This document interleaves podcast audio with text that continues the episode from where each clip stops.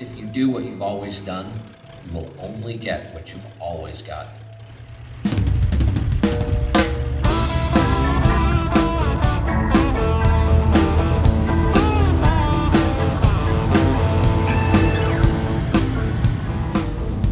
Reticence to change has been the downfall of many a life and many a business. Small fleets and owner operators aren't exempt, of course. If you recognize the voice up top, you're probably not alone among Overdrive Radio listeners who've taken motivation from it in the past. That was Kevin Rutherford, longtime radio host and a past contributor to Overdrive, who found his particular singular talent for motivating and helping owner operators in part through decades past appearances in our early Partners in Business seminars at the Mid America Trucking Show. That all predated my time here at the magazine, that's for sure, and since, Rutherford's been a lot radio host, fitness and wellness coach, owner operator business coach, no doubt. But he started back in the 1980s like so many here one man one truck, and an ability to learn from mistakes made. I'm Todd Dills, and today on the Overdrive Radio podcast, we'll drop into Rutherford's story. As he told it several weeks back now to attendees of the great National Association of Small Trucking Companies annual conference here in Nashville as part of his keynote address following a variety of evening events, including our Small Fleet Champ final round. Rutherford's mission that particular evening? My plan in the journey is how you not only survive the bottom of the freight market, but how you thrive and how you find the opportunities. He echoed owner operator Matthew Carr, whom regular readers will know is among this year's contenders for Overdrive's 2023 Trucker of the Year award. Among advice for owners considering getting into business with authority, he reckoned they would do well to approach it like he's been doing just this year, after a great year leased in 2022. He extends the same advice to drivers thinking of buying their first truck, too, a kind of strike when the market's cold approach. As Carr put it, if you want to buy a truck and you want to get started as an owner operator, do it when times are bad. Now, things have slowed down a bit, interest rates are going up. If you can make it in slow times, will really flourish when cycles turn upward. Here's how Rutherford put it The best opportunities are always at the bottom, but you've got to be ready for them. You've got to be prepared. So, on the other side of a break, we'll hear how the give back example of Small Fleet Champ and Butterfly Express owner Bill Barheit changed Kevin Rutherford's speech that night at NASTC.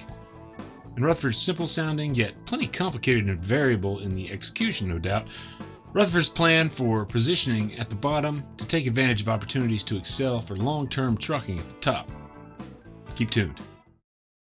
Stop fuel from gelling this winter with Howes Diesel Treat, North America's number one trusted anti-gel. Right now, you need Howes Diesel Treat more than ever. Not only to keep you gel-free, but to fight the shortcomings of today's ULSD by adding vital lubricity, removing water, and preventing deposits. The only guaranteed anti-gel on the market, Diesel Treat also boosts fuel economy and improves performance. This winter, do yourself a favor and add Howes Diesel Treat at every fill-up. Visit HowesProducts.com for more information and that's H O W E S, howesproducts.com. Now, on to Rutherford from the NASTC stage again, just after we recognized K&D Transport, Wallace & Sons Transport, L&L Trucking, and most importantly for what you're about to hear, owner Bill Barheit of Colorado headquartered Butterfly Express, winner in our 3 to 10 truck category this year. Good evening, you beautiful bunch of Fockers and welcome to my world. I, I promise I didn't just call you a bad name. We refer to our customers as our tribe. One of our tribe members came up with that. It's F O K R. Stands for Friends of Kevin Rutherford. I can't believe how blessed I am to have customers that, that think that way. They're not customers. They really are part of our family and part of our tribe.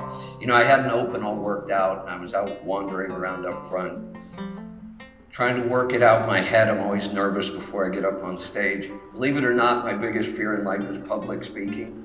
I have no idea how I spend so much time on stage.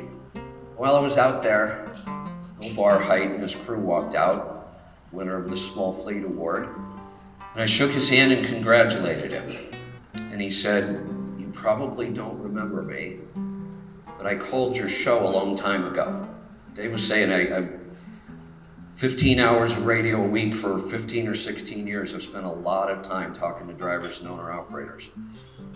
And he said, I really bugged you a lot. I had, at the time, he said, I had one truck that I paid $4,000 for, and I bugged you, and I, it, it's never a bother. And then he said something that changed my whole open. He said, You taught me how to do this. And I hear that a lot, but it, it always has an impact, and especially at a time like this. Um, I'm glad that I was a small part of that. And now Bill pays that forward by teaching his owner operators how to be better at business.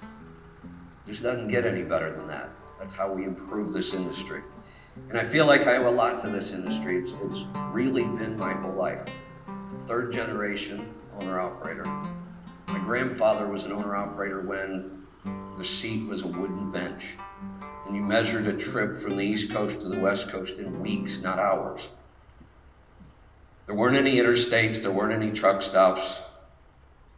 My grandfather was leased to a moving company. My father started driving a milk truck when he was 13. That's all he ever did in his life. But what I watched growing up was I watched my father struggle. He had a ninth grade education and he loved to work on things and he loved trucks. So he wanted to own trucks, just to own trucks, not to own a business. And he really struggled with the business side of it. what I watched growing up was I watched my father take a union driving job that he hated. He loved to drive, he hated all the rules, he, he just didn't like the environment. And he would do it to pay the bills. And when he could save up enough money to go buy an old ragged truck, he would. And kind of like the how do you make a fortune in trucking, a small fortune, start with a big one. He would just run that truck till he ran out of money and eventually go back and get a driving job again and do it all over. And I really kind of grew up thinking, I don't know if I want to be in that industry. So I thought I wanted to be a helicopter pilot. So I did join the Army and I was a helicopter crew chief and I did get accepted to flight school. But my enlistment ran out before I got a date. There was a big waiting list. So I realized I don't like rules much. And uh, as much as I loved one tour in the military, that was enough. So I got out, but the problem was I had no plan for life. I was pretty broke, and I thought, well, I, I might as well drive a truck. And while I've done a lot of things in the trucking industry, the one thing I've never been was a company driver. I managed to somehow get an $8,000 truck, even though I was broke, and I got started that way. So, like I said, I, I, had an open, and I'm calling an audible here. I changed it on the fly. One of the things you're going to notice in my keynote tonight two themes gratitude and service to others. And with that in mind, I want to thank David Owen the team here at NASTC. They've been fantastic to work with, and they've made everything easy. And I can tell you, they know how to serve their customers. David talked about our, our parallel paths, and it's it's pretty incredible. We've had our head down all these years working and doing our thing. We did a lot of the same things. We have a lot of the same ideas. We have a slightly different audience. My sweet spot is really that one truck owner operator. I just love those guys. It's where I want to spend my time. It's where I always spend my time. Now, a lot of those guys over the years have grown. Bill's a great example of that. And uh, I love that. David worked with the slightly larger group, still small trucking. There was a lot of crossover there, but it, it's interesting that we stayed in our lane. And then just recently, David reached out to me. And we started talking. We haven't stopped since.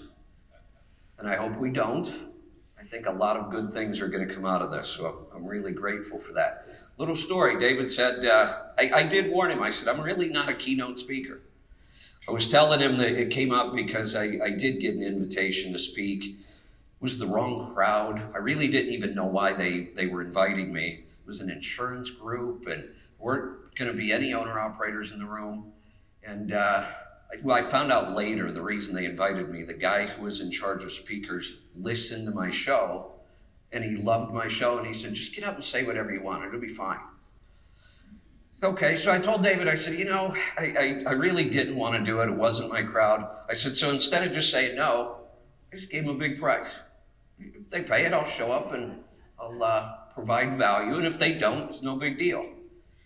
And David said, just kind of nonchalantly, he said, so what's a big price? And I told him, and I thought, there's probably a reason he asked that. And there was. Later on in another conversation, he said, So if I offered you X, you'll be our keynote speaker, right? And I said, David, I really don't like to do keynotes. And he said something along the lines of, You're the right guy for this. And I said, All right, I'll do it. So now you're stuck with me. Now I can tell you this you are in for a fantastic keynote speech. It might not be mine, though. There is another keynote speaker. What I want to do today, I'll walk you through a little journey. Journeys sound like fun, don't they? You know, it's just like a journey. Doesn't sound nearly as much fun, though. Sounds like a lot of work. Goals. Kind of just like a journey. So, both goals and journey have something in common. You need three things for a journey or a goal, you need an origin and a destination. Origin and destination. Kind of sounds familiar. Isn't that what we do? As a truck driver, when you pick something up, you have an origin, you have a destination, and it's your job to create a set of directions on how to get there. I've said forever Truck drivers and owner operators should be masters at setting goals. It's the same process, they use it every day. So, I'm going to talk a little bit about my journey in the trucking industry and what I've learned. And then I'm going to do what I'm better at, I think, than, than keynotes. I'm going to do a little bit of teaching. That's what I really do. So, I want to teach what I've learned about small business. Specifically, owner operators, but really, these principles apply to every business. So, with that in mind, the plan that I'm going to give you is a plan to survive what we're about to go through. You know, I said I changed my open. My original open, I was going to spend a little bit of time talking about what a mess our country is right now, what a mess things are geopolitically. We know we're having a tough time in the industry. And I thought, you know what? I don't need to spend any time on that. We all know that. We can't control it. I really like to focus on the things we can control. So, my plan in the journey is how you not only survive the bottom of the freight market, but how you thrive and how you find the opportunities. I've been through about three of these pretty good downturns and a couple small ones, and I realized that the best opportunities are always at the bottom. But you've got to be ready for them, you've got to be prepared. And that's what we're going to talk about tonight. We already know that a lot of owner operators, small brokers, a lot of others in the trucking industry are going to lose their business. It's already happening. They're going to go bankrupt, and it has to happen. It's just part of the cycle. We know there's too much supply. I want to make sure that the people who want to survive have what they need. Now, a lot of people believe that just work hard enough and this will it'll work out. Unfortunately, that's not even close to being true. It's a given you've got to work hard in business. It's why most probably shouldn't be in business because they're not willing to work that hard and sacrifice that much, and that's fine.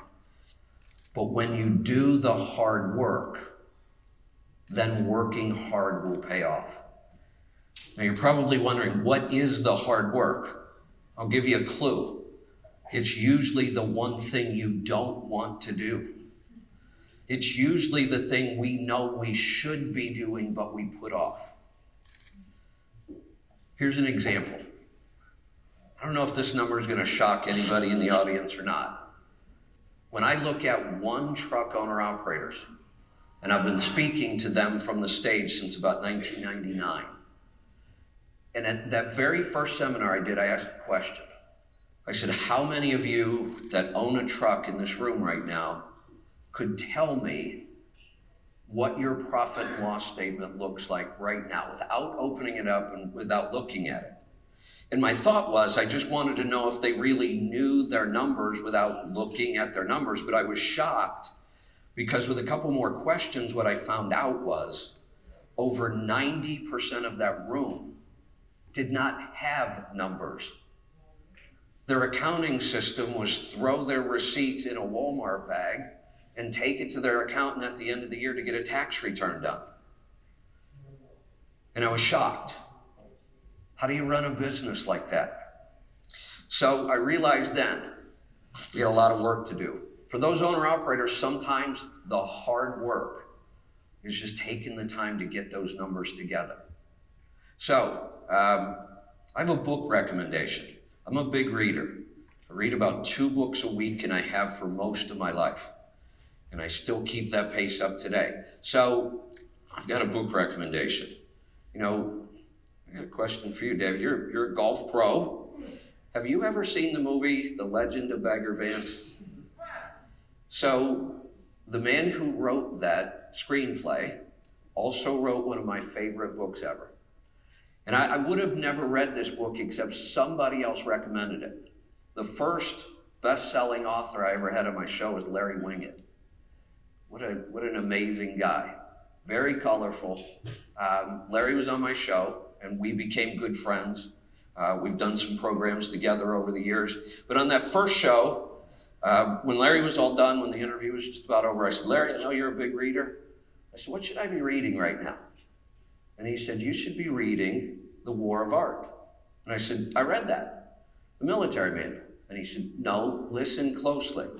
You should be reading The War of Art. And I said, What? That's backwards. The book's called The Art of War. And he said, No, look it up. And I, I went to get the book, and the book was about writing. I thought, why would Larry recommend this to me? I'm not writing anything. But I read it. And, and that's where this concept of the hard work comes from. And it was, uh, it was just an incredible book for me. It really changed my life. I highly recommend that. Before I get started on our plan, how many of you in the room owned trucks prior to 2010?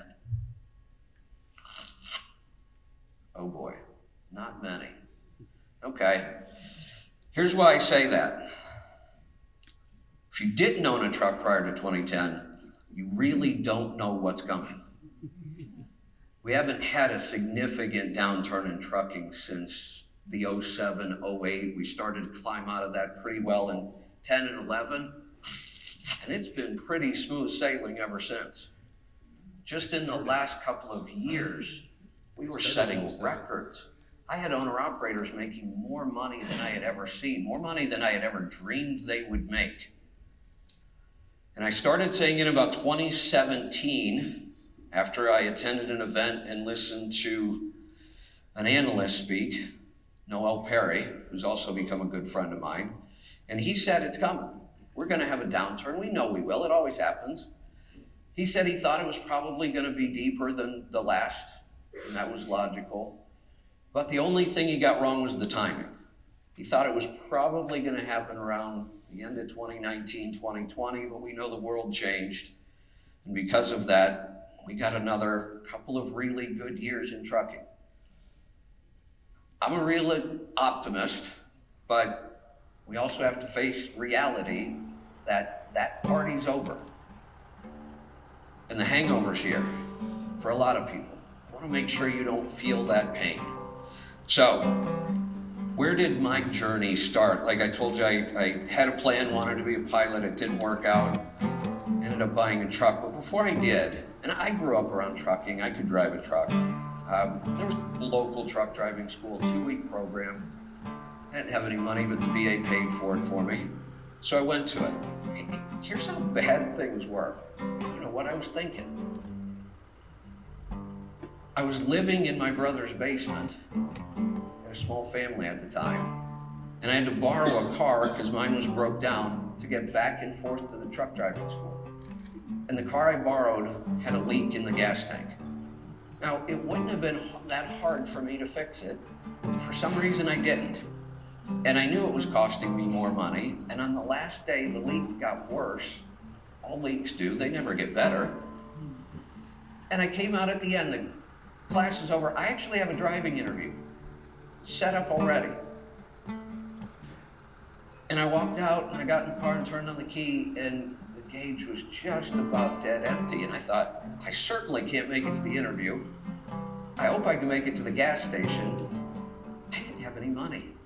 I had to go back in and borrow $10 from the owner of the truck driving school to get to the interview. And it worked out. It was my first a, a driving job, but I had to rent their truck until I could figure out how to buy one. I was running local, which is an awesome introduction to trucking. You do 30 to 35 stops a day. Learn an awful lot about how to drive a truck and how to back up in traffic. And um, I had a great time doing that. That was a uh, that was a rough start. I would not recommend starting a business in those conditions. It's a long way out of that hole.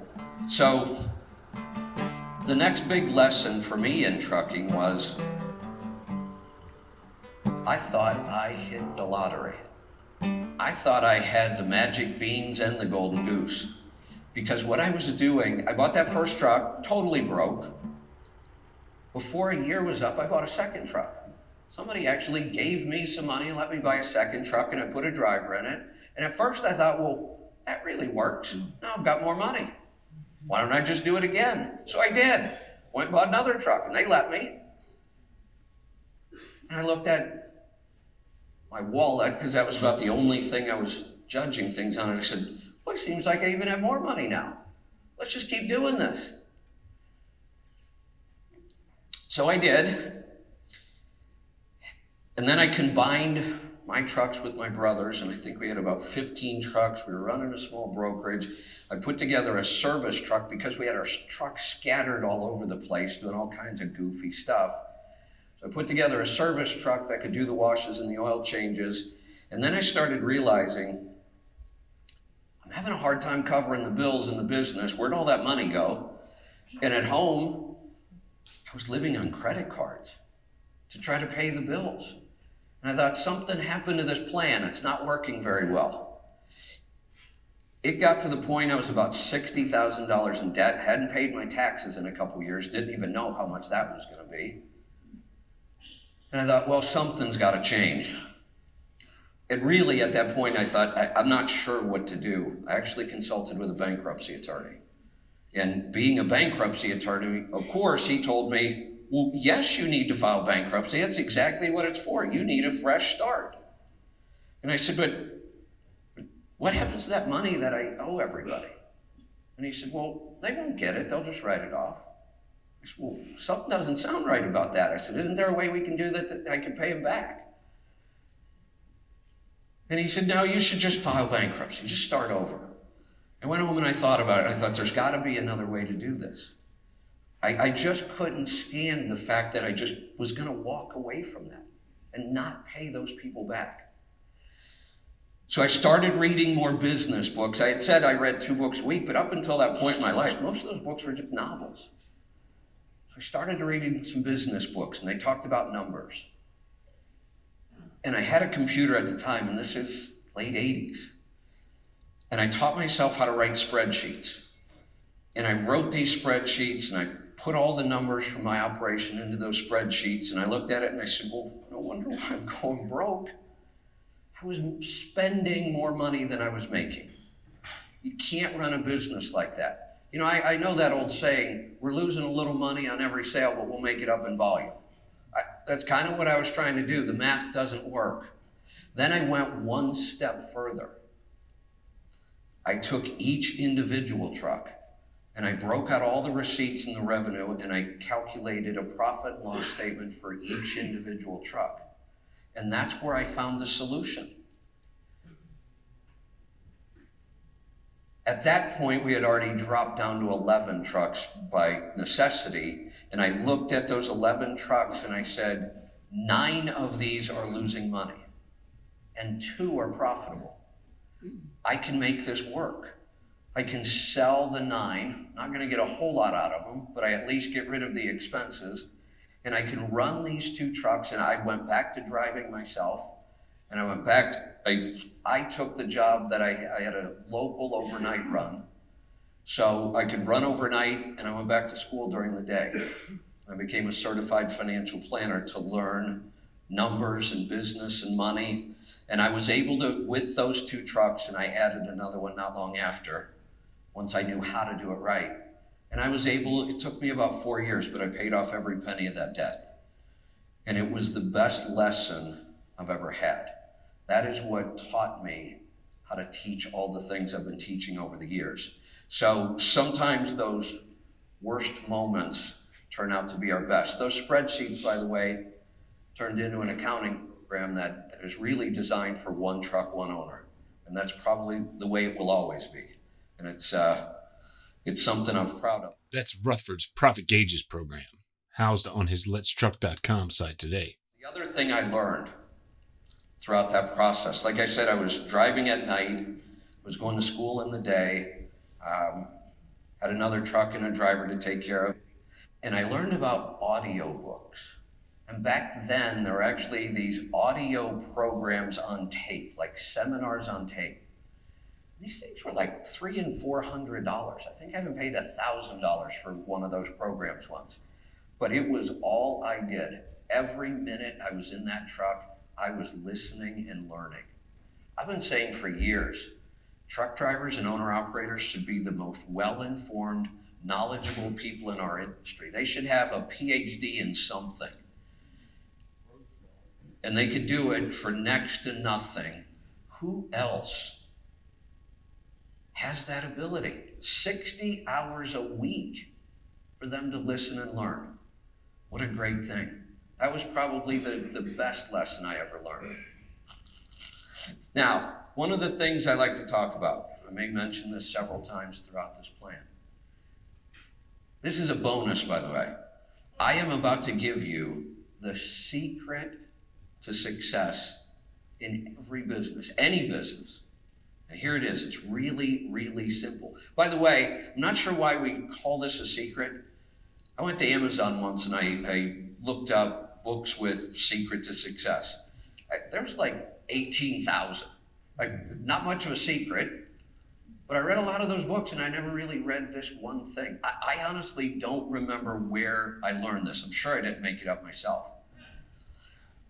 The secret to success in any business is so simple. You simply serve your customer better than anybody else can. That's all there is to it. Now, figuring out how to do that might be a little more difficult. But that's all it is. You serve your customer better than anybody else can. Here's one of the things that makes me crazy about my world in the industry, the, the one truck guys, the small fleets. I am shocked, and I tell them all the time you don't use the word customer. I mean, I don't think we use it enough in this business. We just don't use the word customer enough. I actually had, I, I spend a lot of time on social media, unfortunately. And I had somebody arguing with me about something, which is about what happens on social media most of the time. And I said to them, you have to serve your customer. And in this case, the particular case I was talking about, the customer was a freight broker. And, and I, I tell people all the time if you're confused about who your customer is, and we seem to be sometimes in this industry, it's really simple. Whose check did you cash? That's it. Who paid you? They are your customer. And he said, those damn brokers are not my customer. What? Who did you cash their check? I did, but they're not my customer. And I said, No, really, who is then? And honestly, he didn't have an answer. And then he then he said, Well, well, the shipper and the receiver. I, I said, Well, you've got a problem. You don't have a relationship with any of those guys. They don't pay you. They paid that broker. The broker serves them. You serve the broker. That's who pays you. I, I, love this industry, but there are some things about it that make me a little crazy, and this is one of them. I don't know of any other industry that calls their customers assholes. but we seem to have no problem doing that in this industry. I hear it all the time. It just makes me a little crazy. Uh, David, I love what you've done with that broker program. It's an idea I've had for years. You and I have talked about it. You, you, you've been doing it all this time. It's fantastic. Kevin Rutherford's making reference there to David Owen and NASTC's Best Brokers Group, which has been the association's way of highlighting the honest among brokerages with a vetted group for the NASTC membership. Owen earlier that day detailed some work put into a load board like system called Lodestar. That's L O D E S T A R. It's an acronym that stands for Load Operations Data Exchange, Shipper Terms and Rates. He aimed to turn the Best Brokers directory into a database and website for load opportunities for members, also hoping within that to standardize items like detention pay for brokered load, likewise fuel surcharges as a line item. Fairly uncommon in spot brokered freight today, of course. All right, before we get started on the plan, one of the things you have to have, and I'm not so sure how to teach this. I wish I was better at teaching this. But it, it really comes down to just mindset and attitude. and that attitude that I just had to deal with. That broker is not my customer. I don't know how you survive in business if that's how you think. But it gets worse. I was talking to somebody else on social media, and I was talking about cutting costs. It's really where I focus most of my time when I train owner operators in small fleets cutting cost. We have way more opportunity and control over our cost than we do our rates. You know, I tell people this isn't any kind of scientific number, but I tell people all the time about 90% of that rate, I just made that number up, by the way, about 90% of that rate is just supply and demand. I mean, that's just how this works. And it's supply and demand in whatever lane you happen to be in at the moment. The other 10% is a combination of your ability to understand those rates and lane, negotiate a better deal, but more importantly, it's about how well you serve that customer. So if your attitude is, I don't have a customer, I don't think about a customer, you've already lost 10% right off the top. We were talking about cutting cost, and this person actually looked at me. I'm not speechless very often, but I, I was kind of speechless after he said this. He said, Why the hell should I have to work hard to cut cost? The rate should just cover it.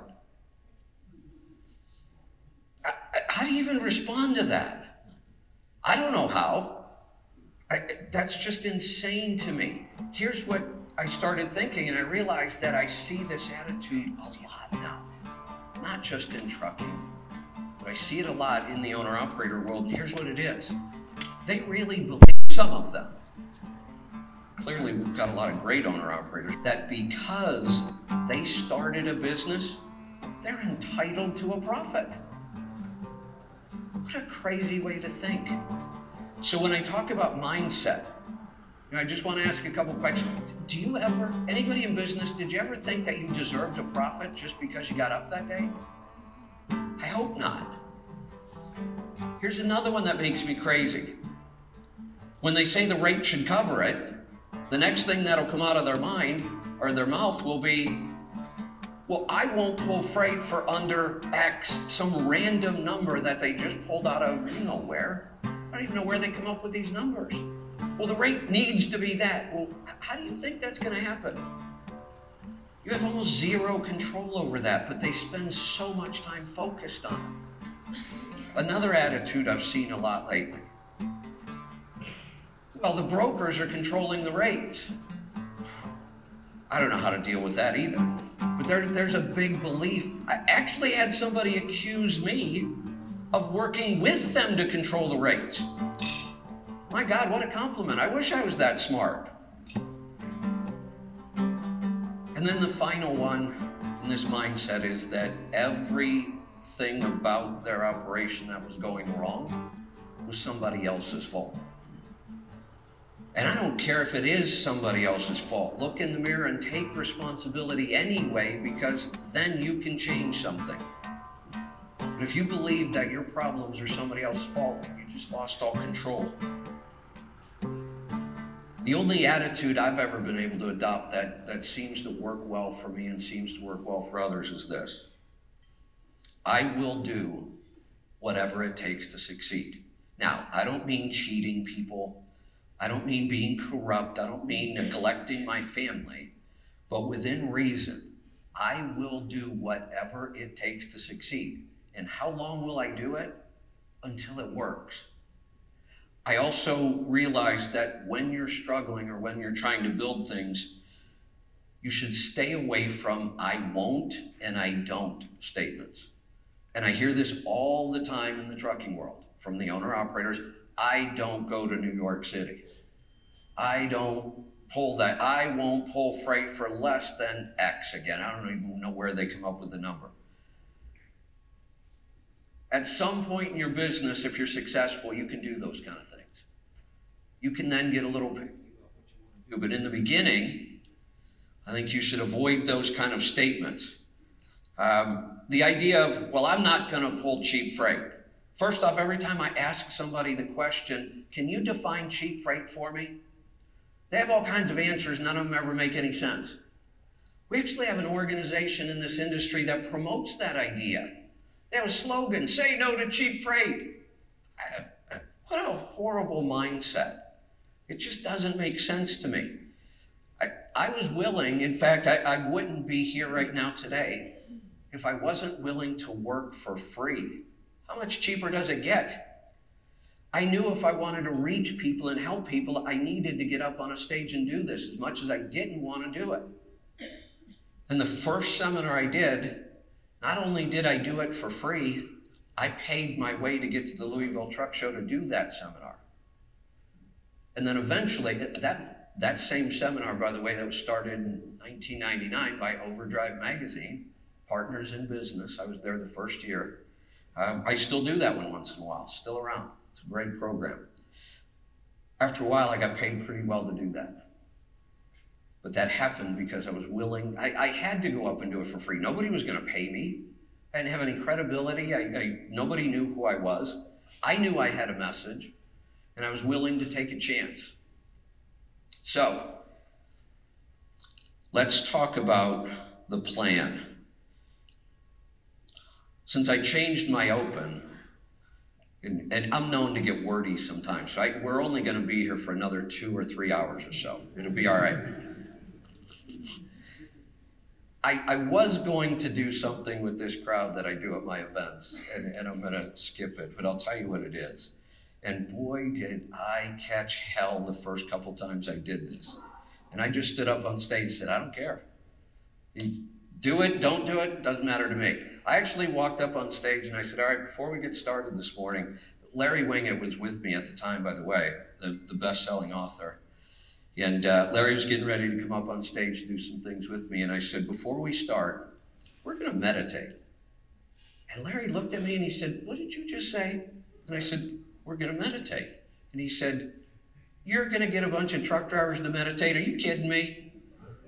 So we did. Look, if I came up here and I said, going to clear our mind and focus, nobody would think any big deal, but that's all that meditation is. So the plan itself, you know, we can make business really, really simple. In business, you should have money coming in and you have money going out. And all we really need to do is make sure there's more coming in than going out. It's really that simple. It's in the execution that it can get a little more complicated.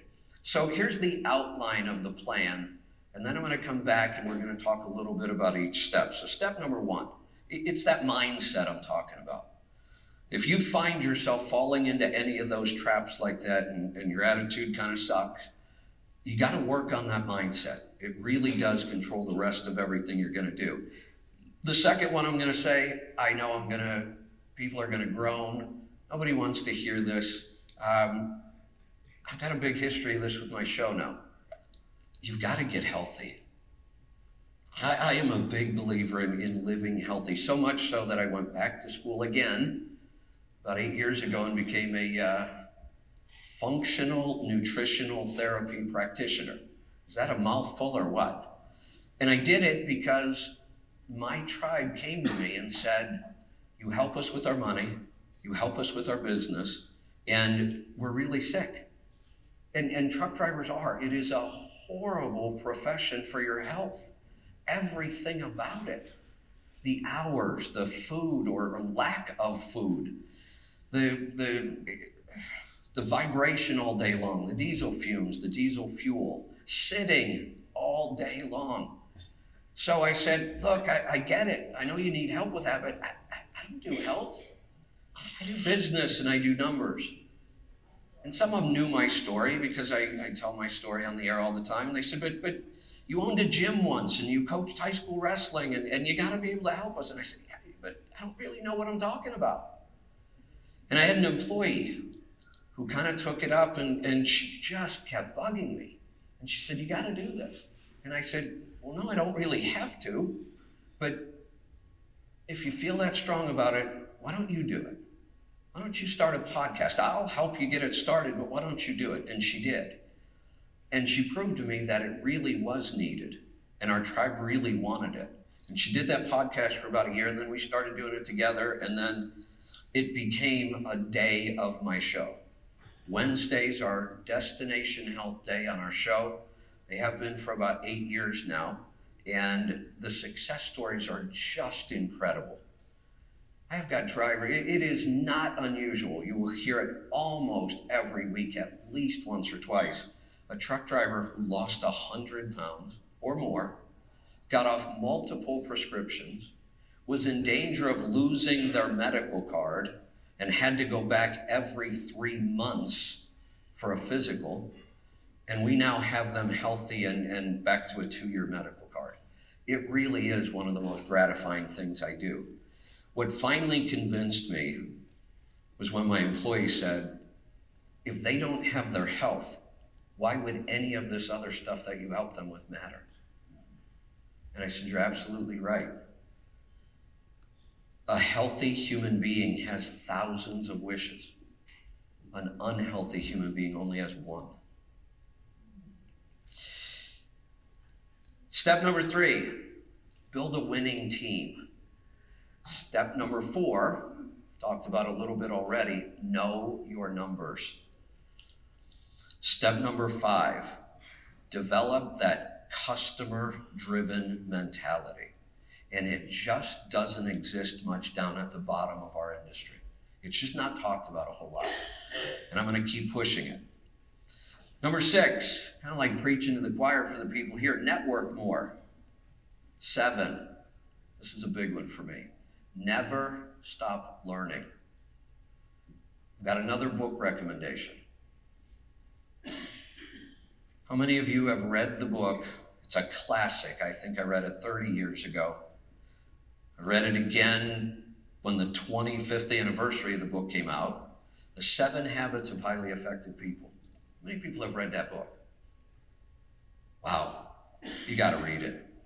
Um, I actually have two book recommendations. I'm going to do them right now. The other, I will tell you this if you're not a reader, that's a tough book. That's not one of the easier books to get through, but I would encourage you to just work on it. It's a book I still go back to. I still use those processes all the time. The other one is the exact opposite. It's a really quick, easy read. It's almost a cartoon. It's a parable. Anybody ever read the book Who Moved My Cheese? Yeah, I love that book. What a great lesson. And I'll tell you what, that book has become so much more important. Because the book, eh, there's cartoon characters in it, there's a couple little mice, and there's some people, and one day somebody moves their cheese. And for some of them, it just throws their whole world off. And the, the parable is about being able to adapt to change.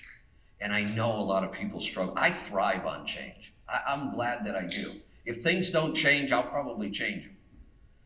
But a lot of people don't deal with change well. And unfortunately, The only thing that's changing about changing is it's coming faster and faster all the time. And, and it, I, I don't know how we're ever going to slow that down, so you better figure out how to adapt to it. And that's a wonderful book for that. Seven was never stop learning, and I brought up the, the seven habits. It's actually why I put that number seven to remind me. The seventh habit in that book is called Sharpen the Saw. There's a quote that says, If you give me four hours to cut down a tree, I'll spend the first three sharpening my axe. I love that quote. That's what sharpening the saw is all about, except in this context, you're the axe. It's sharpening you. That is constant and never ending learning. There's a phrase, can I, C A N I, constant and never ending improvement. Number eight, give back. And I loved the example of that from Bill and his crew. He learned something from me, he taught it to somebody else. That's how we make this industry better from the bottom up. Now, let's talk about these in, in just a little more detail. And then I want to tell you one of my favorite stories to end tonight. Number one, make gratitude a habit. If you want to improve your attitude and your mindset, make gratitude a habit. And here's one of the ways I, I could teach an entire seminar on habits. They're powerful things. We all have them. We're not very good at creating habits that serve us well. One of the things you need for a habit is a trigger. So you remember to do it until it becomes a habit. So for gratitude, I came up with a, a trigger. When I lay down in bed at night, I think of three things that I'm really grateful for. It's a great way to fall asleep. And then when I wake up in the morning, I do it again. Before I get out of bed and start the day, I think of three things that I'm really grateful for. And you know what? It doesn't matter if you use the same three things every time. It's not the things, it's the gratitude. It's a really great way to start and end the day, and it's a great habit to develop. Get healthy. I, I, I do lots and lots of, of talks and seminars on this. I could talk for weeks about this. I'm not going to tonight, um, but I will say it is really important. For drivers, or really anybody, but I, am going to be doing this for drivers, I will be launching a, um, a group health coaching uh, in the next couple of weeks. And it will just be an ongoing program for me from now on. We're, we're kind of in the middle of a little bit of a revamp on our business. And I'm doing it this time so that I start spending all of my time doing what I love to do. And it's not running the company. Uh, my wife does that. I have a business partner. This is what I love to do. I, I love to talk to people and help people, and I like to spend time with owner operators. And I will be spending almost all of my time doing that going forward. I'll be launching a group health coaching, and I'll be launching a group uh, business and money coaching program as well shortly after that. So there's lots of resources out there to get healthy. It is important, it's really important for our drivers. Develop a winning team. I have a list of, of people that I, I always want on my team, whether it's a business, a project, whatever it might be. First off, if we're going to run a business, we've got to have a customer. Talked about customers. Talk about customers a lot until I start hearing it being talked about more on this end of the industry. Figure out who you want your customer to be. Many times that, that's the first step they miss. They buy a truck and then they just do whatever whatever pops up. And it's not that hard. You can go lease it to all kinds of people. You can go get on a load board and get a load, but they don't have a plan. Maybe that's why they don't see these people as customers and, and they don't appreciate them as customers. They never really chose them. This is one of the few businesses I know in my world with, with single truck owner operators that you really don't have to do any kind of sales or marketing whatsoever. Every other, I've started a lot of businesses in my time, and uh, one of the biggest challenges, how do you get people to pay you? That's not that difficult in this world. You buy a truck and there's a load somewhere, somebody's willing to pay you. You just log on, say, I'll take that load. That seems easy, but I, I think that's a bad thing. Because I think that's how we got to this place where we don't think about the customer. The freight's just there. I'll just go grab some and somebody will pay me. But I try to get people to choose their customers. Choose. Do you want to be leased to a carrier? I, had trucks leased to a carrier for a long, long time. I did really well like that and then sold the contract for quite a profit when I left. I've heard this phrase over and over. Ah, if you're leased to a carrier, you're not a real owner operator. I don't even know what that means. Of course you are. And if that's your choice, it's a good one. If you want to have your own authority, your customers could be direct shippers. It's a tough way to go, but I've seen people do it and I've seen people be really successful at it. Your other customers are going to be brokers, and that may be your only customer. I've got some thoughts on that, and again, David's been doing this. I've been telling people forever. Here, here's how I came across this one. I've done thousands of tax returns for owner operators. It's one of the ways I really learned the ins and outs of all the numbers in all kinds of different operations. I worked with those numbers every day. I got a tax return once, and there was like 142 1099s. And I thought, what is that? That was how many brokers that one truck owner operator had worked with in a single year. I didn't even, I couldn't even figure out how that was possible. What a horrible idea. I can't even imagine all the work, the onboarding, the trying to figure out somebody's system, no communications, no relationship whatsoever. And this is one of the guys that was always complaining to me that he couldn't make any money and the brokers were screwing him. And I came up with a, a you know a strategy, and I, and I teach owner operators find yourself three to five. It, the number might be a little different, but three to five good brokers, and you should be able to get about ninety or ninety-five percent of your freight from those three to five businesses, your customers, and then use a load board to fill in the other stuff. It's a great strategy. It works well.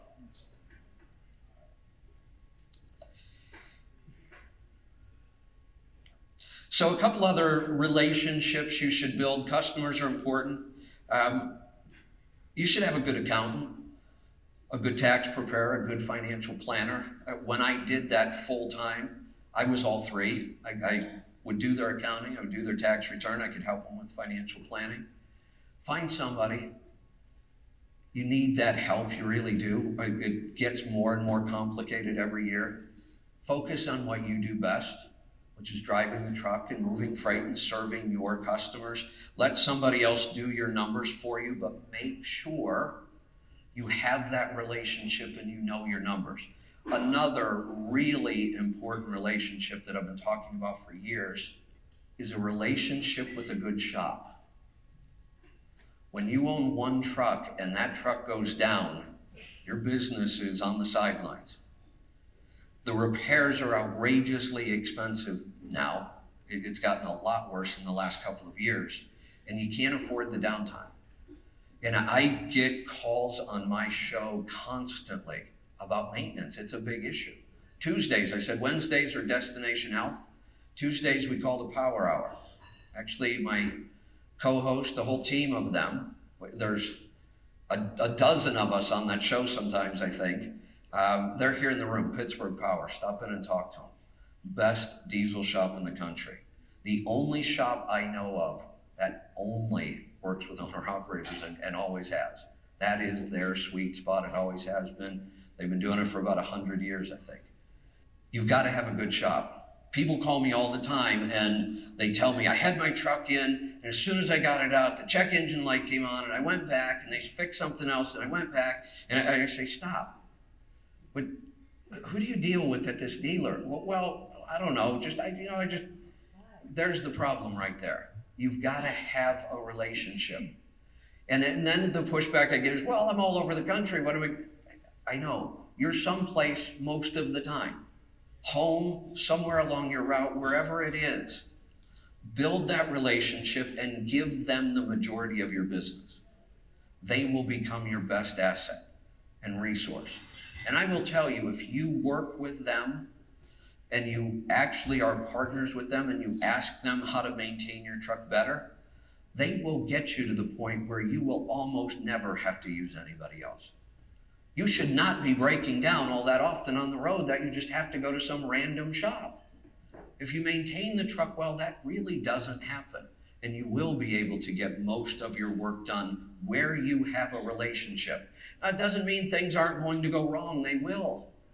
When things go wrong and you have a relationship, there's a way to fix it. You've got to know your numbers.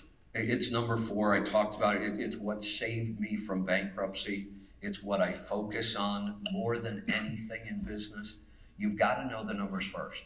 The good news is, as a single truck owner operator, it shouldn't take you long to know those numbers inside and out without looking at anything. When I ran trucks, um, three trucks there at the end, I wasn't driving. You could have woken me up at two o'clock in the morning and asked me any question about my profit and loss, and I would have been able to answer it. I talked earlier about the secret to success in business who's your customer? Identify your customer and serve that customer well.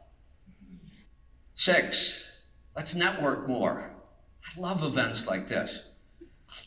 David, you've done an awesome job there aren't that many events in the trucking industry for this crowd. There just isn't. It, when, it, when I decided I needed to learn more about being an owner operator, I thought I would just go out and find some events and some programs. They didn't exist. There was nothing as far as helping owner operators. And I committed to create it. I've created, I've written a book, I have some online courses. I had a program for about let's see, I started it in 2005. I was kind of like David. I rented a little hotel room, and at one point, I had five people in my class, and I was one of them. And then at the end of that program, we did our last event 2018, and it had become too successful.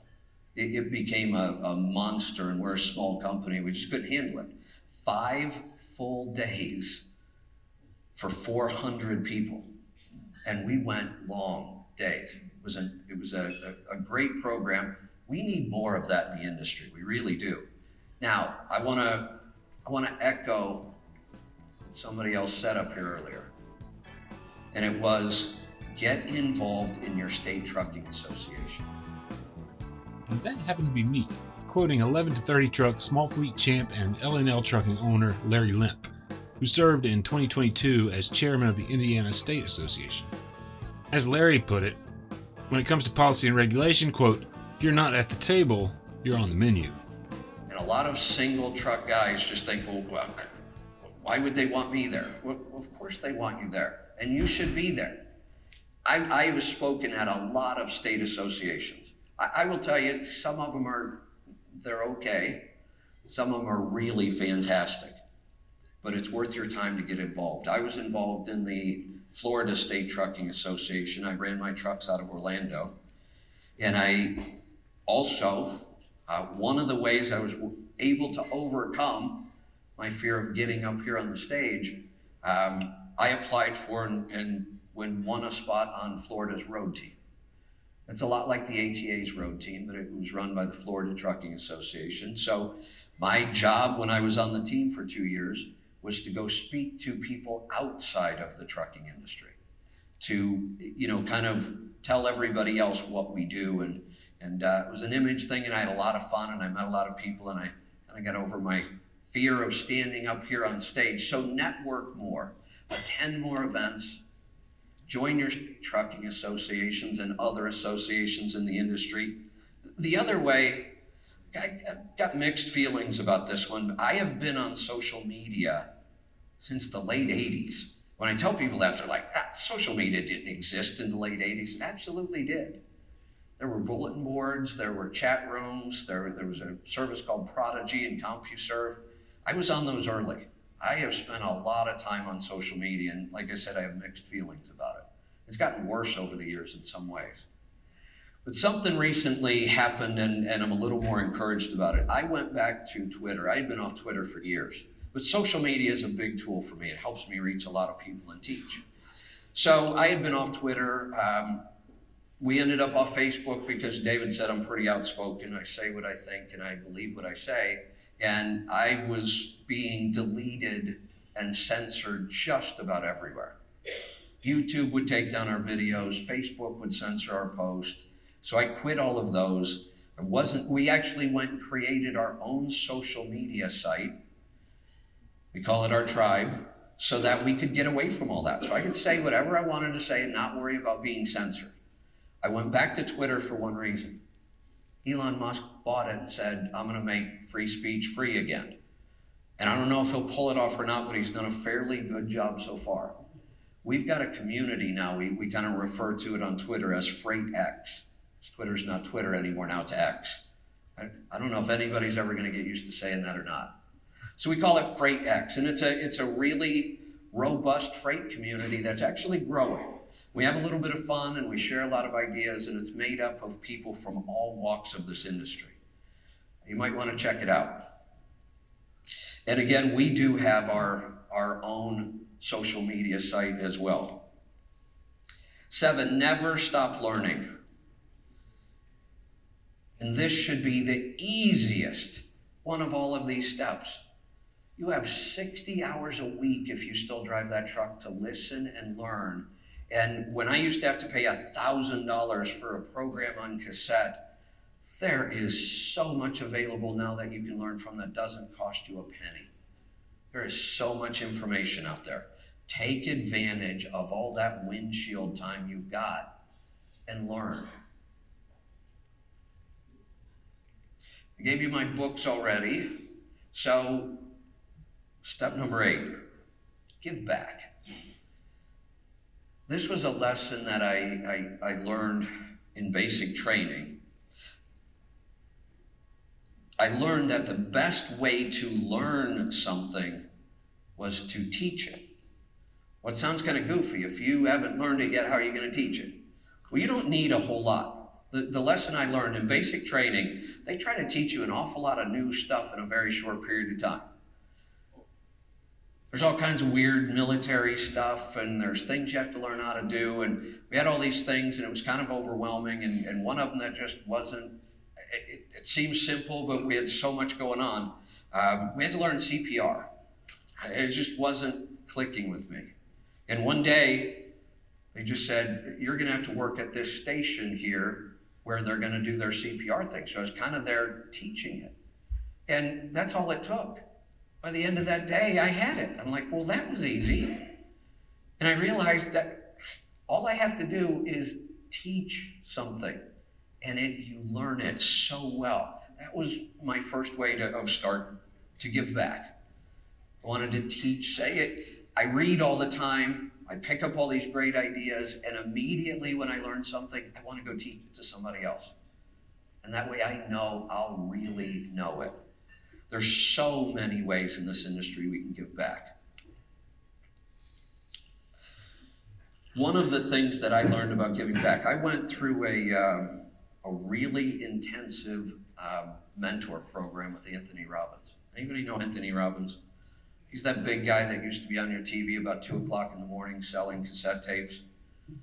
He might be one of the most incredible human beings I've ever met. The guy's a giant too. He's like seven feet tall or something. He's got some thyroid condition.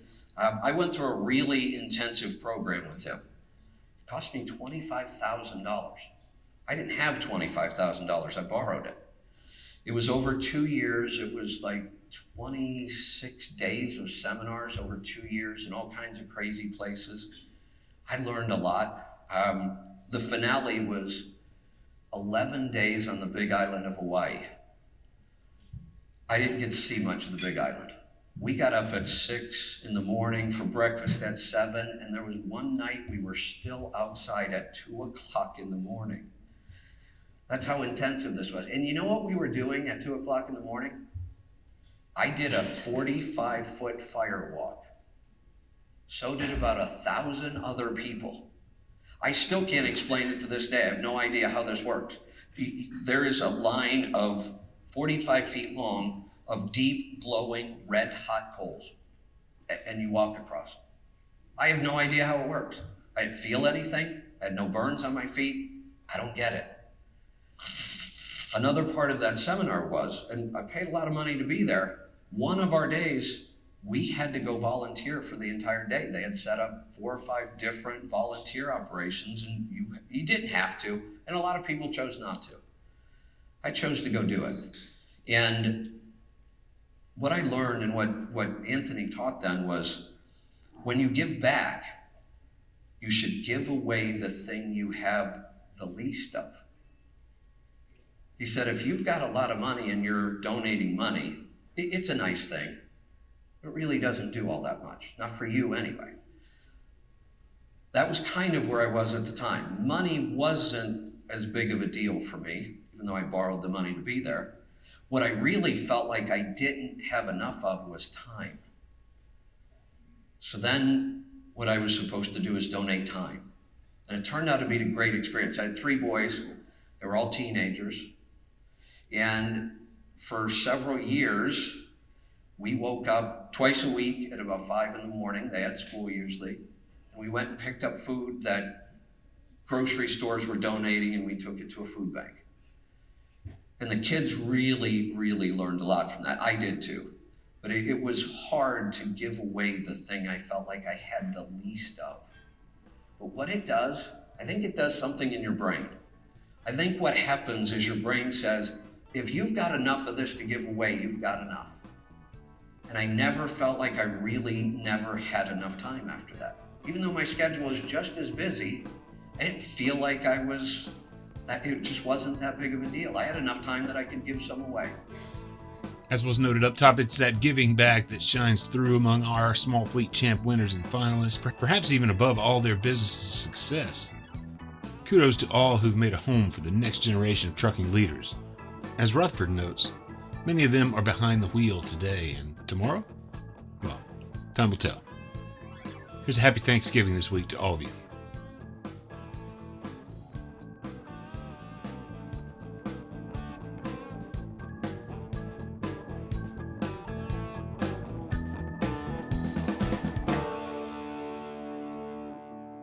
Overdrive Radio is a production of Overdrive, the voice of the American trucker. It's edited and produced by me, Todd Dills, with the acoustic guitar and other support of trucker songwriter Long Haul Paul Marhofer.